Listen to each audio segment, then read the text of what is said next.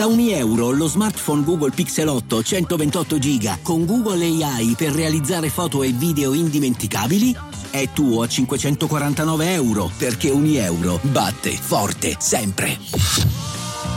Fino al 16 maggio.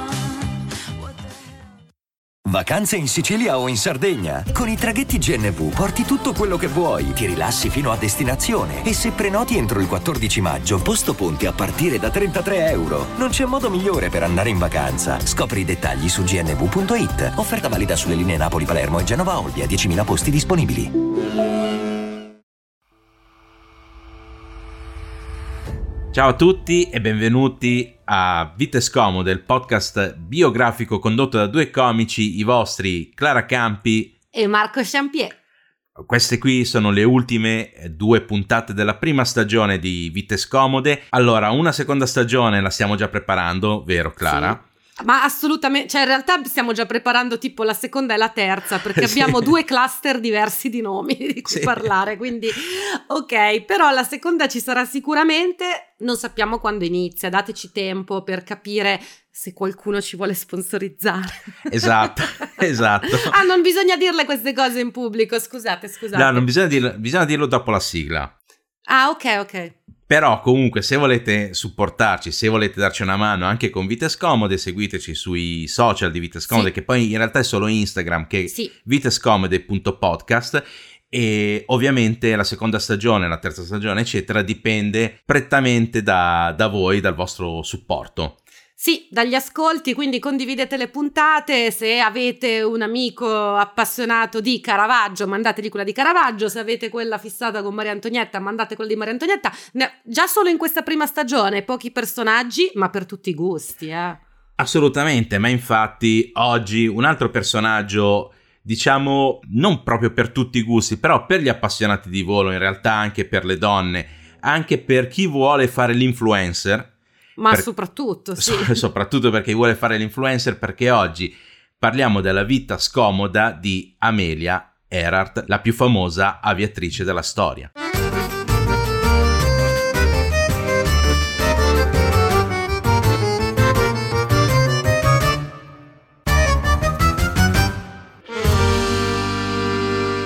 Ed eccoci qua con la prima parte della vita di Amelia Earhart che è passata alla storia come se fosse la prima donna ad aver messo piede nella cabina di pilotaggio di un aereo. Esatto, ma è lì la genialità, non era affatto la prima. Non era affatto la prima e non, non è affatto l'ultima, anzi. Vabbè, che non sia l'ultima era abbastanza ovvio, dai Marco. eh vabbè, però magari qualcuno dice no, beh, poi c'è, c'è stata lei, poi nessun altro più ha voluto, nessun altro donna. Comunque, cominciamo dall'inizio, innanzitutto. Cominciamo dall'inizio, cominciamo, dall'inizio. cominciamo dai genitori. Ok. Allora, Amelia Earhart nasce da un padre e una madre. Il padre... E fin qua? e fin qua e fin... wow! Sì, non era questo qui il colpo di scena ah, della okay, vita okay. di Amelia. Allora, il padre si chiama Samuel Edwin, Edwin è il soprannome, Stanton Erhart. È un, un, avvocato e un ispettore dei sinistri per la Rock Island Railroad, okay. che sarebbe un ispettore dei sinistri de, degli incidenti eh, ferroviari. Sì, che erano molto più comuni cent'anni fa gli incidenti ferroviari. Sì, Mm. E la madre che si chiama Amelia, anche lei, però detta Amy Otis, che poi ovviamente sposandosi diventerà anche lei Erhart. Sì. I nonni sono Alfred Gedeon Otis, che è un ex giudice federale presidente dell'Hutchinson Savings Bank, e mm. quindi un uomo abbastanza ricco e sì. non sopportava il padre di Amelia. Perché secondo lui era, il padre di Amelia era avvocato però secondo lui era un uomo che aveva un po' troppe poche ambizioni. Era uno che non aveva sfruttato tantissimo il, il fatto di essere avvocato per avere successo e avere soldi. Ok. Ok. E infatti il padre di Amelia è, diciamo, un po' frustrato perché lui si trova a fare l'impiegato no? per, per, questa eh, ditta di trasporti quando lui in realtà vorrebbe fare l'inventore. Ok. Ok. E rimane, ed è un po' frustrato. Comunque la nonna di Amelia si chiama anche lei Amelia Josephine Harris Otis, poi è diventata sì. Otis. Detta e, Milli lei però. Detta Milli. E infatti quando nasce Amelia, il 24 luglio del 1897, quindi Leone, e questo qui sarà importante, importantissimo per t- tutta la storia di... Allora, Posso dire una cosa? Ho notato che siamo l'unico podcast al mondo con una voce femminile e una maschile, dove è quella maschile che rompe il cazzo sui segni zodiacali. Cioè siamo, siamo, gli unici in questo campo. Di eh. solito è sempre il contrario. Eh, vabbè, però eh, sia, sia, allora, noi siamo la mosca bianca dei podcast.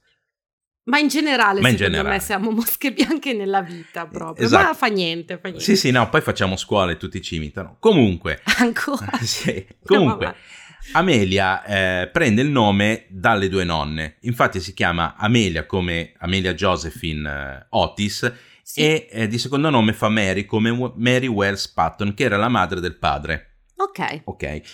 Eh, due anni dopo la nascita di Amelia nasce eh, la sorella minore che è Grace Muriel Erhardt, ovviamente. Okay.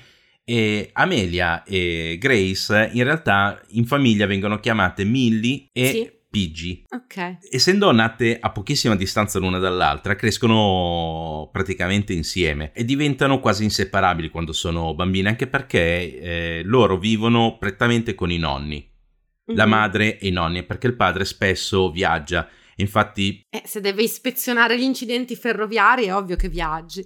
Sì, però è, è, è così che fa appassionare Amelia ai, ai viaggi, perché spesso mm-hmm. si mhm. porta dietro la famiglia, si porta dietro le figlie. Comunque in quasi tutte le biografie di Amelia Earhart lei viene dipinta come un maschiaccio, no? Mm-hmm. E la madre in realtà è abbastanza propensa a, ad alimentare le fantasie di, di, Amelia, cioè comunque a, mm, diciamo, a secondare il suo carattere. Sì. No?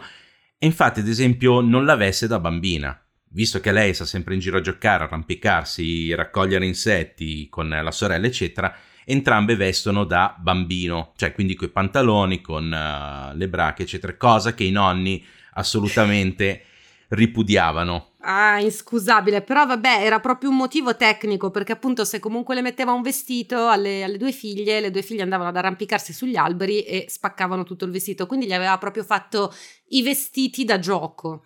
Sì, esatto. Con i pantaloni, che sembra una cosa normale, no? Però stiamo parlando di più di cent'anni fa. Quindi. Esatto, ma infatti, tra l'altro, lo, tutte e due poi cresceranno, cioè, cresceranno studiando in casa, il famoso homeschooling mm-hmm. eh, e saranno istruite sia dalla madre sia dai nonni, eh, ma soprattutto dai tutori ass- assunti dai nonni. La prima volta mm-hmm. che Amelia andrà a scuola avrà già 12 anni e sarà tipo in seconda, in quella che per noi è la seconda media. Mm-hmm. No?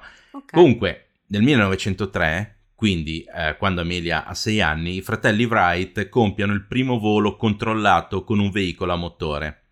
Perché eh, c'è questa leggenda che i fratelli Wright hanno inventato l'aereo, hanno inventato il volo. In realtà si stavano già facendo degli esperimenti. I fratelli Wright mm-hmm. sono gli unici, cioè sono stati i primi ad aver avuto un, uh, una, un, un, aereo, un apparecchio a motore e sono stati i primi a fare un volo controllato di poche centinaia di metri.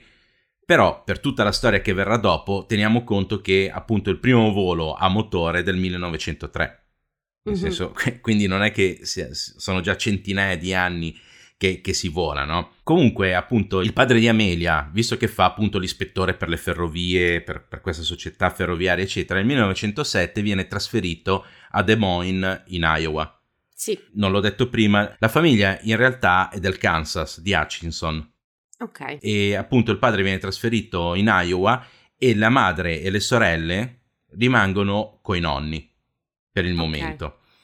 Amelia dice di, su, nelle sue biografie, perché in realtà lei scrive due libri che non sono proprio autobiografici, parlano di, delle, di un paio di viaggi che fa lei, che poi vediamo. Okay. Vabbè, sono autobiografie parziali.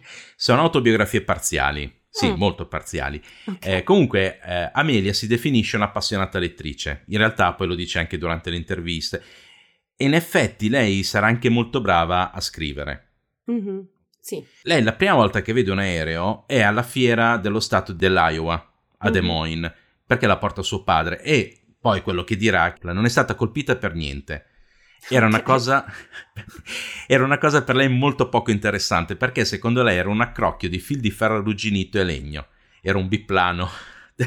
Che è una buona descrizione in realtà, perché se vediamo gli aerei dei tempi, effettivamente questa è la descrizione.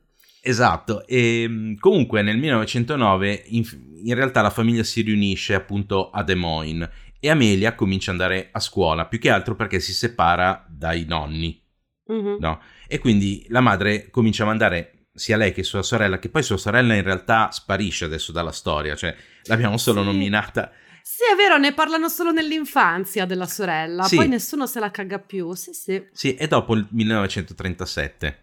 Mm-hmm. Comunque, ehm, appunto si, si riuniscono nel 1909 a Des Moines e vengono fuori i primi problemi in famiglia perché Samuel Erhardt, il padre, era purtroppo alcolizzato, probabilmente per via della frustrazione che, che, provava perché faceva un lavoro che non gli piaceva e probabilmente come era trattato dal suocero. Ok, sì, e poi in realtà era anche molto, era un problema molto diffuso in quegli anni, eh. Mm. Infatti sta anche per arrivare il proibizionismo non a caso. No, no, esatto, non, cioè, non a caso. Perché era un problema veramente, cioè era un, era un problema problematico. okay. Sì, sì, sì, sì, eh, sì, sì, era, un, era, un, grosso problema. Eh, comunque, tra il 1912 e il 1915, Amelia dice che questo è il periodo peggiore della sua vita. È il periodo in cui è finita la sua infanzia e lei è cresciuta. Lei è diventata, dice donna. Perché nel 1912 muore il nonno mm-hmm. lasciando in eredità tutto alla moglie, quindi alla nonna. Certo, certo. Nel 1914 muore anche la nonna. Mm-hmm. E lei fa un fondo fiduciario lasciando tutto alla figlia, quindi alla mamma di Amelia, perché certo. eh, aveva paura che il, il, padre di Amelia si bevesse tutto, tutti i soldi che, che le lasciava. E non ci aveva torto, tra l'altro, quindi... Eh no, esatto. Infatti nel 1915 il matrimonio dei genitori ha grossissimi problemi perché il padre di Amelia rimane completamente disoccupato, viene licenziato appunto per i problemi di alcol e quando riesce a trovare lavoro in, re- in realtà si trasferiscono prima in Minnesota mm-hmm. e poi lui fa domanda per essere trasferito a Springfield in Missouri però il tipo che lui aveva sostituito. Sì, il suo predecessore nel posto di lavoro. Sì, esatto, il suo predecessore ritira le dimissioni, torna e lui rimane nuovamente senza lavoro. Ah, proprio così. Beh, proprio così, una sfiga, una, una sfiga dietro l'altra. Tra l'altro lui stava provando a curarsi dal, dal problema dell'alcolismo. Quindi mm. ci stava mettendo anche un po' del suo. E a questo punto che la madre lascia definitivamente, quasi definitivamente, il padre e se ne va a Chicago, si trasferisce con le bambine a Chicago e va a, a stare da degli amici di famiglia.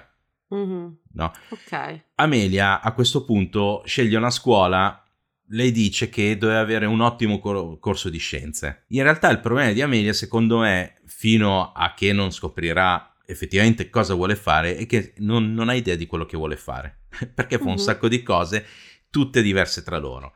Comunque lei eh, sceglie appunto questa scuola che è un buon corso di scienze, in realtà poi questa scuola non riesce a integrarsi. E infatti sull'annuario scolastico classico che c'era già negli anni... Caspita! Negli anni 20, viene, cioè, sotto la foto di Amelia Earhart c'è la ragazza in marrone che cammina da sola. come descrizione. Terribile. Sì, è un'immagine tristissima. Ok. E comunque nel 1917, perché ormai ha, eh, cioè nel senso ha finito appunto la scuola, si iscrive alla Ogons School di, di Rydal in, Pens- in Pennsylvania, okay. però appunto non ha le idee chiare su cosa fare. infatti lei vuole diventare una donna di successo, ha, sta studiando tutte le donne di successo che appaiono sui giornali però senza eh, focalizzarsi su un argomento specifico, perché ad esempio lei eh, colleziona ritagli di donne che lavorano nel cinema, di donne che fanno legge, di, ingegni- mm-hmm. di donne ingegnere e quindi non, cioè, non, ha proprio le idee chiare. Infatti lei la, la, la, prima cosa che fa è iscriversi a una specie di corso di medicina. Sì. Che poi lascia perché eh, intanto è scoppiata la prima guerra mondiale, 15-18, c'è la prima guerra mondiale cominciano a tornare i reduci dal fronte. E lei lascia quella cosa lì per fare l'infermiera. Sì. Non so in che associazione si iscrive, però viene trasferita a Toronto, in Canada. Sì. E appunto lei sta dietro ai reduci di guerra e sta dietro agli aviatori che tornano mm-hmm. dal, dall'Europa, mezzi disfatti, però con un sacco di storie. E lì comincia ad appassionarsi alle storie di, di, di questi qua che parlano di aerei di volo eccetera. E infatti cosa fa? Comincia a frequentare tipo i raduni di volo.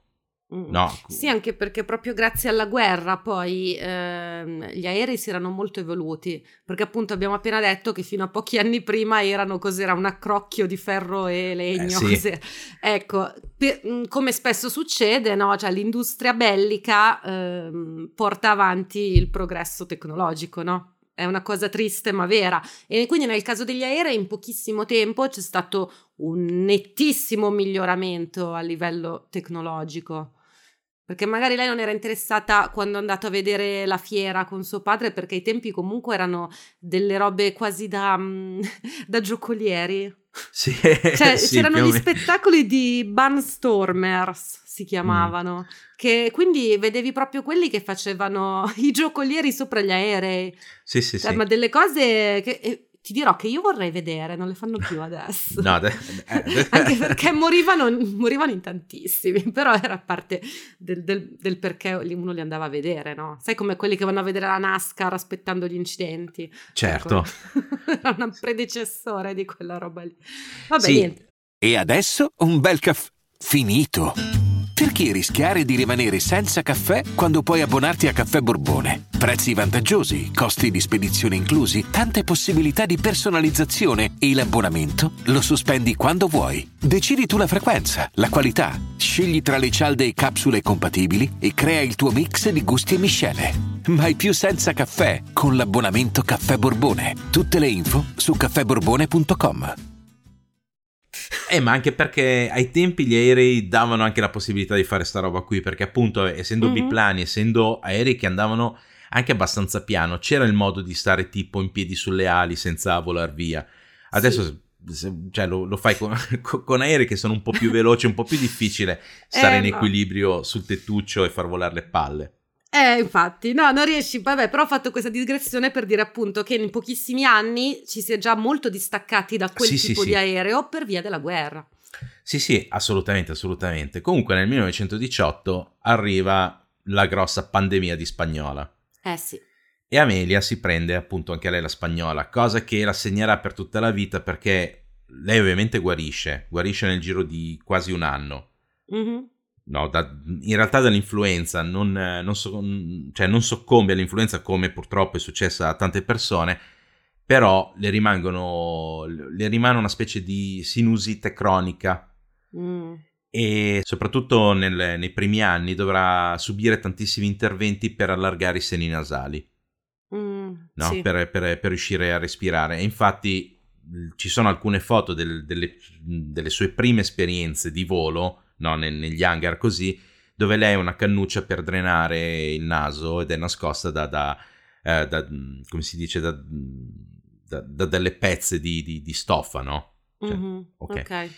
Comunque nel 1919 lei si iscrive alla Columbia University per fare l'edic- medicina, però lascia quasi subito, dopo un semestre lascia subito l'università perché, perché intanto i genitori hanno deciso di riprovarci, si sono trasferiti in California e lei, e questa qui è una cosa che poi tornerà anche nella sua vita, e lei si trasferisce dai genitori per vedere se riesce a, a sistemare anche lei il matrimonio, cioè a dare una mano a Mm. sistemare il matrimonio, a fare un po' da pacere, a tenere insieme i genitori, cosa Mm. che non, non succederà. Sì, ma poi non è veramente tanto, non è compito dei figli quella roba lì. Io non so quanto possa aiutare un figlio che si mette in mezzo, secondo me fa peggio, però mia opinione.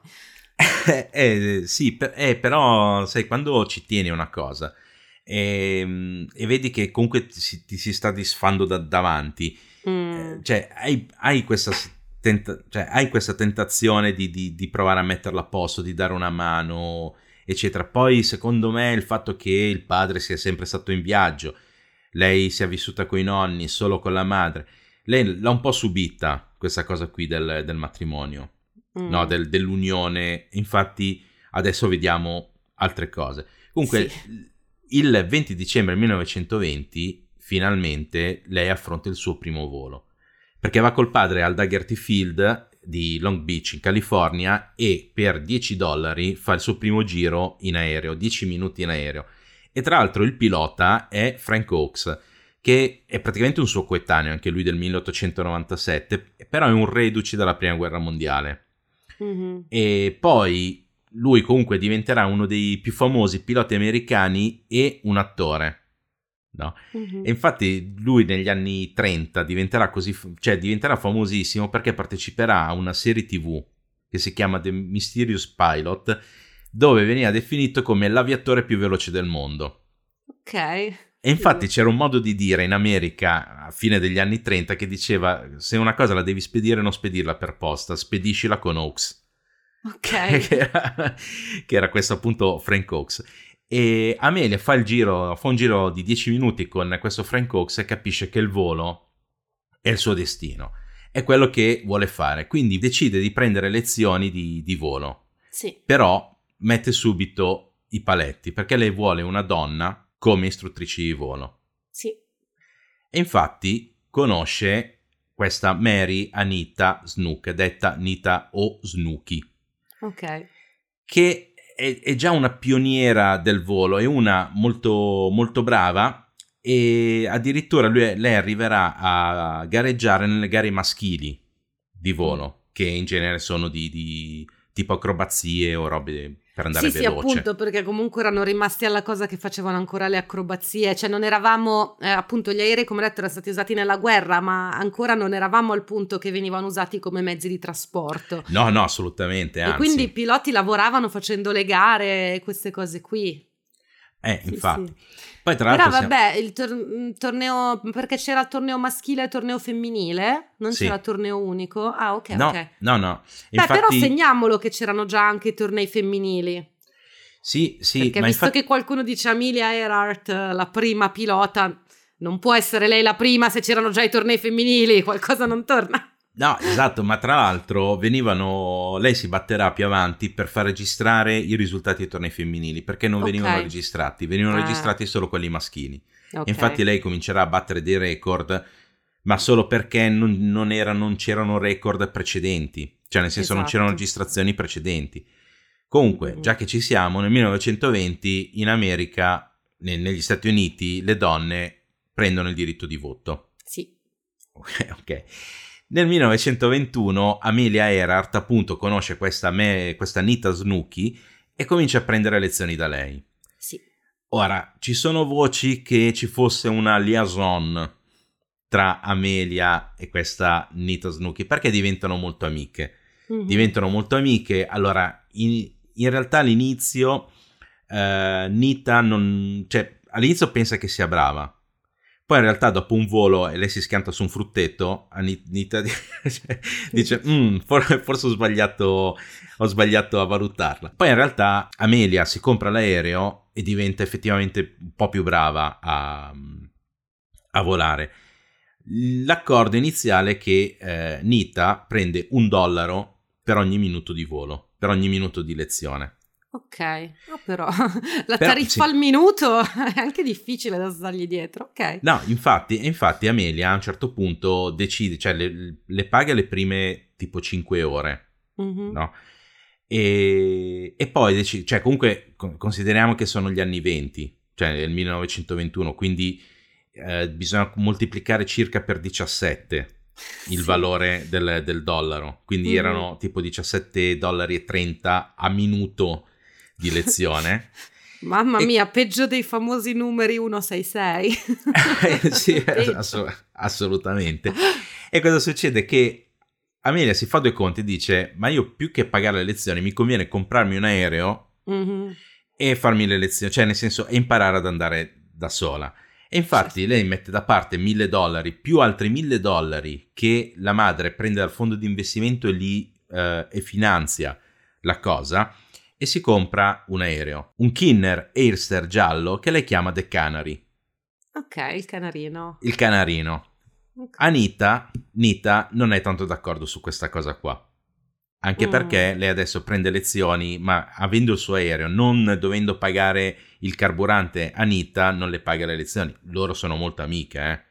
Nel Mhm. senso anche lei entra in famiglia, lei va a mangiare dai, dai genitori e tutto quanto. Comunque, il 22 ottobre del 1922 Amelia batte il suo primo record perché è un record di altezza e riesce a portare l'aereo a 4.300 metri di altezza, 14.000 piedi, che oggi non sono così tanti. eh vabbè, erano altri tempi però. Sì, però il 16 maggio 1923 lei diventa la sedicesima donna statunitense a prendere una licenza di volo internazionale. Ok. La numero 6017. Ok. In questo periodo qua lei proprio si infotta, lei diventa proprio ossessionata con il volo. E infatti mm-hmm. comincia a tagliarsi i capelli come se li tagliavano le aviatrici, più che altro perché metter, si dovevano mettere quella specie di cuffietta che, funz- cioè, che fungeva un po' da, da, da mm, eh, come si dice, da, da, da casco, casco, no? Eh, sì. Eh, che però era totalmente inutile. Sì, in effetti sì, ma era forse per il vento? No, perché comunque il- l'aereo che guidava lei non era di quelli tipo Snoopy che avevi il, il vento addosso, cioè aveva No. il vetro il suo, quindi Sì, fo- sì, no, eh, però forse il primo, il primo sì. il primo, il primo... Allora era per quello, era per il vento, Sì. anche perché sennò poi ti rincoglionisci, il vento nelle orecchie. Sì, sì, quello lì è vero, brava. Sì, io pensavo sì. fosse più un, casches- un caschetto, Eh, ma tanto dicevo- se cadi dall'aereo, anche se hai il casco, muori uguale, Sì, quindi cioè, non è come la moto, quindi...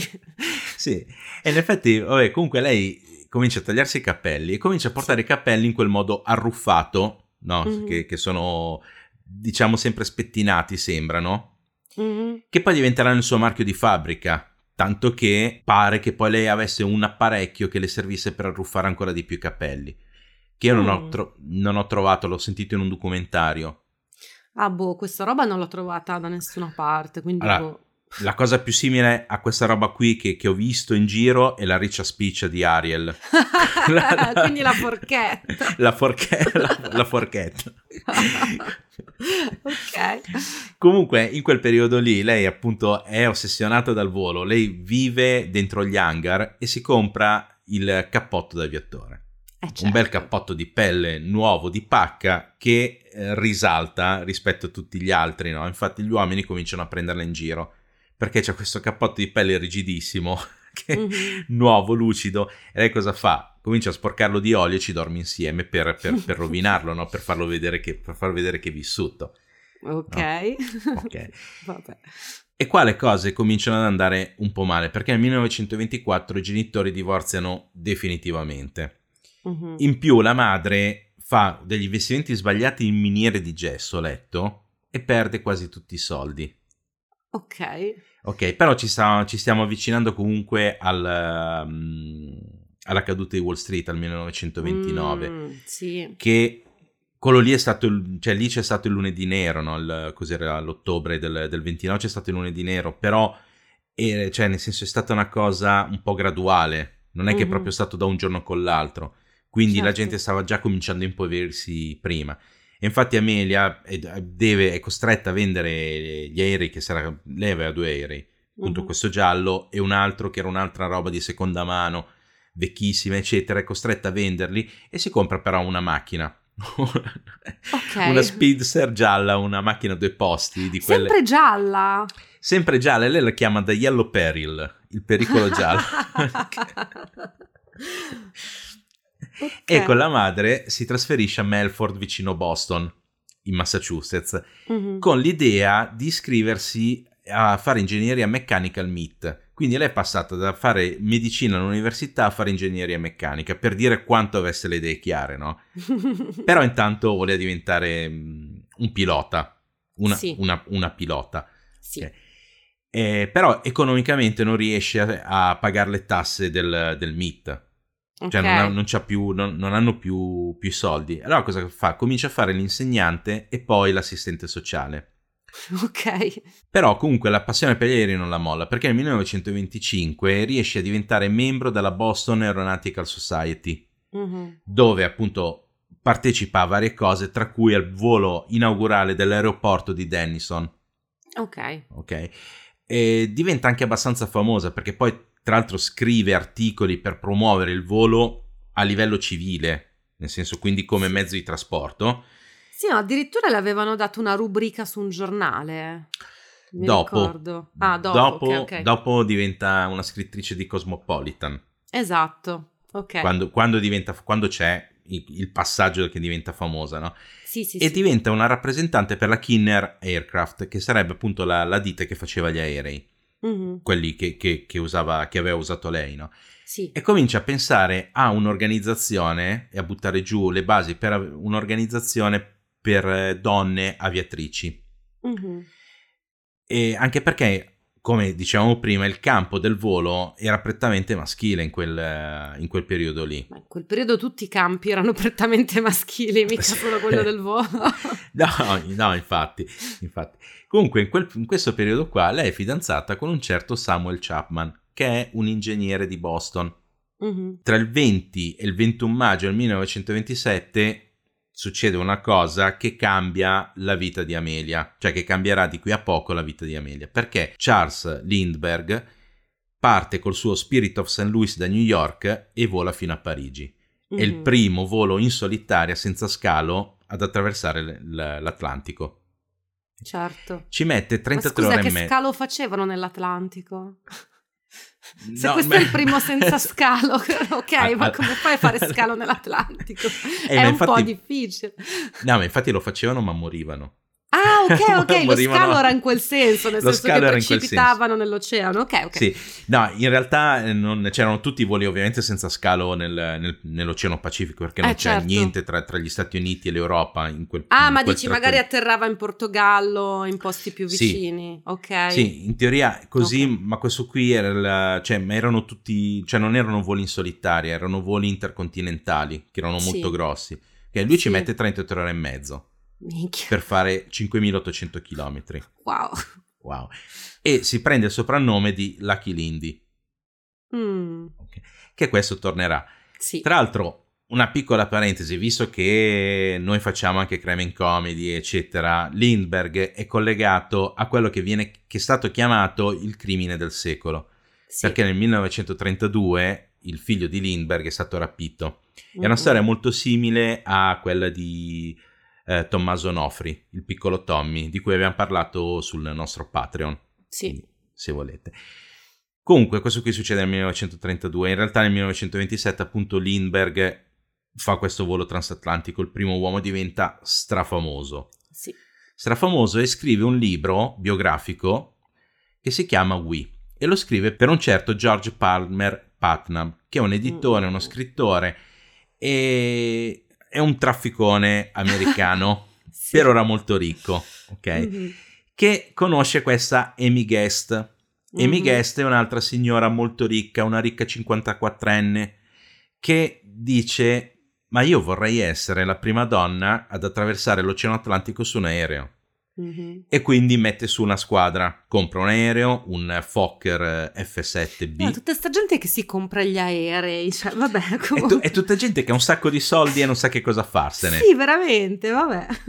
Comunque compra questo Fokker, lo chiama Friendship e organizza questo volo. Si rende conto che è una cosa un po' pericolosa cercare di, di attraversare l'Atlantico. Mm-mm. E quindi cercano una persona, una donna, che abbia determinate caratteristiche, che sia un'aviatrice, che sia anche, diciamo, bella da vedere, Sì, che abbia un suo carisma, insomma. sì, che abbia un suo carisma. La, la sì. pensano proprio anche a livello pubblicitario, comunque. Esatto, anche perché appunto questo Putnam con- che mh, organizza questa cosa insieme alla guest, la guest mette più che altro i soldi, Sì. ha già idea di far scrivere un libro biografico, perché ha visto che la biografia di, di Lindbergh, benché Lindbergh sia una delle persone più noiose del mondo, comunque la biografia ha venduto molto bene. ehm, lui vuole, vuole avere un altro libro, un altro bestseller. Sì. Ok? E quindi mettono insieme sta roba qui. Appunto, la guest si eh, rende conto che è un'impresa un po' pericolosa, no? Mhm. E quindi cercano qualcuno. Viene fuori il nome di Amelia Earhart, perché Sì. era diventata molto famosa appunto nella zona di Boston. Ed era forse la persona che più, comunque lei scriveva, quindi una biografia poteva scriverla, Mhm. ed era anche eh, esteticamente, diciamo, mh, piacevole. Sì, Or- assolutamente. per i canoni odierni.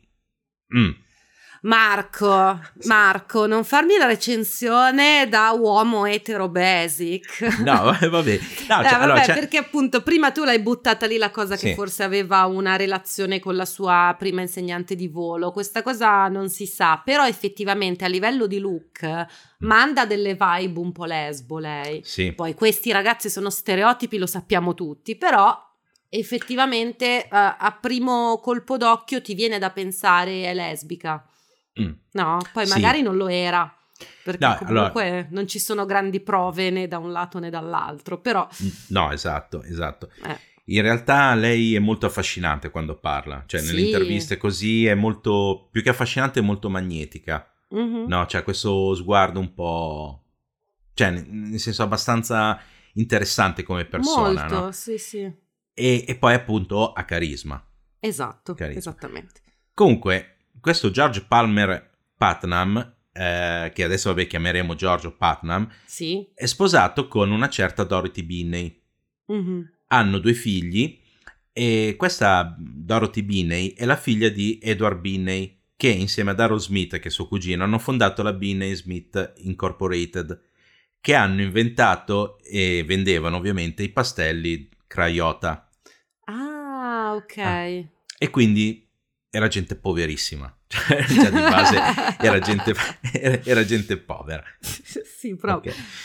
Ok, comunque appunto mettono insieme questo volo e mh, appunto Amelia Earhart viene contattata per essere parte del volo. Mhm. Lei pensa che, la- che la- che- che deve fare la pilota. In Ah, realtà il pilota sarà Wilmer Schultz, che è un altro reduce della, della prima guerra mondiale. Il co-pilota è un altro uomo, Louis Gordon. Amelia Mm. Earhart le affidano il compito di capitano. Poi Sì, lei si Che è il definirà modo educato per dire passeggera. che è il modo educato per dire passeggera. Infatti, Eh. poi lei si definirà ero solo un bagaglio, come un sacco di patate. eh sì. Lei dice: Schulz ha fatto il suo lavoro, ha fatto tutto il volo. Mhm. E forse un giorno, poi vabbè, aggiunge appunto che ero solo un bagaglio, ero un sacco di patate. Forse un giorno ci proverò da sola. Mhm. Ok. Comunque, appunto, loro prendono questo aereo, il Friendship, e il 17 giugno del 1928 partono da Terranova, che è nel- in Canada, e dovrebbero atterrare in Irlanda. Sì. 20 ore e 40 minuti dopo arrivano a Berryport in Galles del Sud, Ok. Mancando la destinazione di circa 320 km. Com'è possibile? Come è possibile? Questa qui è una cosa fondamentale che poi vedremo anche dopo. Mm. perché il- la navigazione era a occhio. Cioè il, il copilota Sì, diceva guarda secondo me stiamo andando nella direzione giusta, è vero che c'erano le bussole, è vero che, che c'erano eh, come si dice, questi strumenti per orientarsi, però non, la strum- non c'era la strumentazione moderna. Mm-mm. No. Quindi va bene che stai andando tipo a- verso nord-est, però nord-est se sbagli di qualche grado sono centinaia di chilometri sulla terraferma. Certo, sì, sì. E niente, però alla fine riescono ad arrivare, cioè al pelo. Eh sì, l'importante era attraversare l'Atlantico, quindi quello l'abbiamo fatto a posto così. Sì, sì, l'imp- l'importante, tra l'altro, questa, co- com- come, eh, diciamo, sistema di sicurezza, questa eh, Amy Guest, per non perdere l'aereo, gli aveva fatto togliere le ruote, gli aveva fatto installare sotto dei galleggianti da idrovolante. Ma come? Quindi dovevano atterrare sull'acqua? Dovevano innanzitutto atterrare sull'acqua, ma, se fossero precipitati in mezzo all'Atlantico non avrebbero perso l'aereo. no? Ah, No. Ok, però poi come lo vai a riprendere l'aereo in mezzo all'Atlantico? ma infatti, ma infatti. Boh, Ma infatti ok. il, il volo è abbastanza drammatico. Il volo è abbastanza drammatico e loro ci impiegano in realtà meno di Lindbergh, loro ci impiegano Eh. 20 ore e 40 minuti, che diventerà il titolo del primo libro di Amelia Earhart uscito nel 1928, che appunto si intitola 20, eh, 20 Hours and 40 Minutes. Ok. Lei viene accolta come un'eroina. Sì. Nonost- nonostante sia stata un bagaglio, un sacco di patate, viene accolta come un'eroina. Addirittura il, suo- il 6 luglio fa una parata a New York e viene ricevuta poi alla Casa Bianca da- dal presidente, dall'allora presidente Calvin Coolidge. Mhm. E niente, questo evento qua le cambia completamente la vita. Eh sì, perché sembra ridicolo, però effettivamente è stata la prima donna ad attraversare l'Atlantico in volo. Sì. Cioè, anche se non ha guidato lei, però effettivamente sì. Eh, eh sì, infatti lei diventa famosissima. Eh, Putnam capisce di avere tra le mani la gallina dalle uova d'oro e comincia a starle attaccato. Mm-hmm. Comincia a vendere la sua immagine a livello pubblicitario. Lei nel novembre 1928 lascia il fidanzato Samuel Chapman. Mm-mm. E quindi cosa succede? Che Putnam eh, di fatto in- inventa il, le pubbliche relazioni. Mm-hmm. Perché diventa non solo agente de- di Amelia Earhart, ma diventa anche quello che vende la sua immagine. Sì. Infatti vende la sua immagine alla Lucky Strike per le sigarette. Per le sigarette, sì. Per le sigarette, cosa che in realtà la rovinerà. Cioè, mm. nel senso, per, perderà dei contratti pubblicitari. Okay. E poi vende la, la, la, sua immagine per vestiti da donna. Vestiti un po' più mascolini. Sì, sì, diventa la Ferragni. Diventa, diventa la Ferragni, diventa, vende le valigie col suo marchio sì. AE e praticamente si diventa un influencer degli anni 20 e mm-hmm. Patnan diventa il suo social media manager. Esatto, sì, sì, sì. E comunque appunto la relazione tra i due si fa abbastanza intensa, tanto mm-hmm. che Patnam nel 1929 divorzia dalla moglie. Mm. E qua e qua però c'è un colpo di scena, perché tutti hanno detto ha ah, divorziato per Amelia. In mm. realtà Amelia è stata il è stato sì il motivo per cui lui ha deciso di divorziare, ma in realtà la moglie già lo tradiva da, da due anni almeno con un uomo 15 anni più giovane di lui. Ah, ah. eh, brava, brava la moglie Cougar. La moglie Cougar, tra l'altro, Giusto. lei, appunto, essendo una ricca ereditiera, eh, lui allora. è riuscito a sfruttare questa cosa per, eh, per, per, guadagnare un sacco di soldi. Ma sono e tutti ricchi in sta storia. Ma sono tu... Che palle! Allora, sono, C'è più sono... ricchezza in questa puntata che in quella di Maria Antonietta, ho detto tutto. Eh sì, infatti, ma allora, non solo sono tutti ricchi, tra l'altro sono tutti in un periodo che è il 1929, che è un periodo di merda per l'economia americana. Sì. E continuano a fare soldi su soldi. Mm. Continuano a fare soldi su soldi. Cioè, è, è, una roba incredibile perché appunto Amelia Earhart da, da, da questa cosa qua la cominciano eh, a chiamare Lady Lindy o la regina dell'aria mm-hmm. no, sui giornali. Cosa che ovviamente aveva inventato Putnam, il soprannome. Lady eh sì, Lindy. perché Lindy era Lindbergh. E tra l'altro lei fisicamente un po' somigliava a Lindbergh. Ah, ok. Come struttura fisica, la magrolina. Ah, quindi lui ha pensato come c'è Pac-Man e poi hanno fatto Mrs. Pac-Man e quindi mm. Putnam ha fatto la stessa cosa. No? esatto. Ok, ok. Esatto, e tra l'altro lui eh, comincerà a chiederle di sposarsi. Sì. Glielo chiederà tipo sei volte. Alla fine... continua a dire no. E lei continua a dire no. E alla fine la prende, penso, per esasperazione, perché a un certo punto lei accetta. Mm-mm. Comunque nel 1929 Amelia Earhart finalmente riesce a dare forma alla sua organizzazione di eh, pilote donne mm-hmm. e la chiama The 99. Ok. Ok. Perché? Perché erano 99 donne le prime iscritte. Cioè, Caspita. nel senso perché le prime mm-hmm. iscritte erano 99, quindi e lei diventa la prima presidente di, di, questo, di, que- di questa associazione. Tra l'altro, lei viene scelta dalla TAT, che sarebbe la Transcontinental Airway Transport, che poi diventerà TVA, come volto femminile dei viaggi intercontinentali, quindi okay. dei viaggi civili aerei intercontinentali o comunque anche all'interno del continente. Sì, esatto, Il... perché comunque le compagnie aeree stavano cercando di muoversi verso diventare eh, mezzi di trasporto per le persone, Esatto. Cioè, comunque, il... anche questo viaggio qui organizzato di andare, eh, il, il, viaggio in cui Amelia è diventata la prima donna ad attraversare l'Atlantico, però erano tutte cose pubblicitarie per far capire alle persone che è sicuro volare in aereo. Sì. Non lo era ancora ai tempi, però diciamo, no, adesso è il modo più sicuro con cui viaggiare, ai tempi no. Però l'idea che volevano dare al pubblico era proprio questa, no? Questo è un buon modo di viaggiare.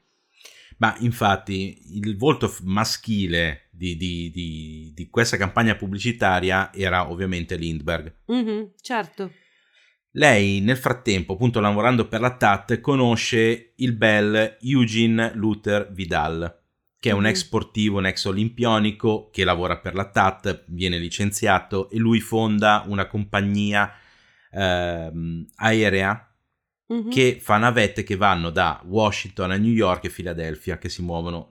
Navette in realtà per gente d'affari, per gente sì, ricca. certo, certo. Ok. E appunto lei comincia questa liaison con Vidal Mhm. e intanto accetta di sposarsi con Putnam Sì. perché ovviamente lui gli era chiesto così tante volte che lei è un po' sfinita. Ma sì, ma poi anche perché comunque era una partnership lavorativa la loro, quindi lei Sì. ha detto vabbè dai, sposiamoci così è più facile. Sì, esatto. E lei però il giorno del matrimonio, a parte che si sposa in marrone, no, e beh, c'era scritto sull'annuario che lei si vestiva in Eh, sì, marrone, la- quindi lei ormai... la ragazza marrone molto, che, che cammina da sola. Lei gli consegna una lettera a Putnam che dice, tra le varie cose, gli dice, voglio che tu capisca che non ti costringerò a nessun medievale codice di fedeltà nei miei confronti, né mi considererò legata a te in modo simile. Esatto. E tra l'altro gli dice anche che se il matrimonio non dovesse funzionare, entro un anno hanno il diritto di, di- di lasciarsi consensualmente. E Mhm. quindi è più un contratto, cioè più un contratto Sì. che un eh, vero matrimonio, cioè che un, che un matrimonio d'amore. Sì, sì, contratto Mm. prematrimoniale ha fatto. Sì, contratto prematrimoniale. Sì, ha detto, mio- senti, ti sposo, però io scopo un po' con chi voglio. Se poi tu vuoi scopare con chi vuoi, fai pure. Cioè, questo era Esa- il esatto. riassunto. E infatti, in realtà Putnam non, eh, non avrà altre donne all'infuori di Amelia, almeno fino al 1937. poi in Che si sappia poi, dai. che si sappia. Invece Amelia appunto frequenterà questo Jean eh, Vidal Mhm. e avrà proprio due relazioni parallele. La cosa è confermata dal figlio di, di Vidal, Gore eh, Vidal, che tra l'altro crescendo è diventato un senatore degli Stati Uniti, è diventato uno scrittore e anche uno sceneggiatore cinematografico, tipo lui ha scritto Ben Hur. Ah, caspita! Ah, ca- wow, caspita. ok. Eh, comunque, appunto, in questo momento siamo nel 1931. Amelia ha 34 anni ed è una star Sì. internazionale. Cominciano, comincia ad essere criticata proprio per il fatto di essere diventata una star, perché tanti dicono è una, una cosa inventata dalla stampa o è una pers- cioè nel senso o sta facendo veramente quello che dice di fare, cioè nel senso Mm. si sta meritando la fama che sta avendo o è solo un prodotto pubblicitario?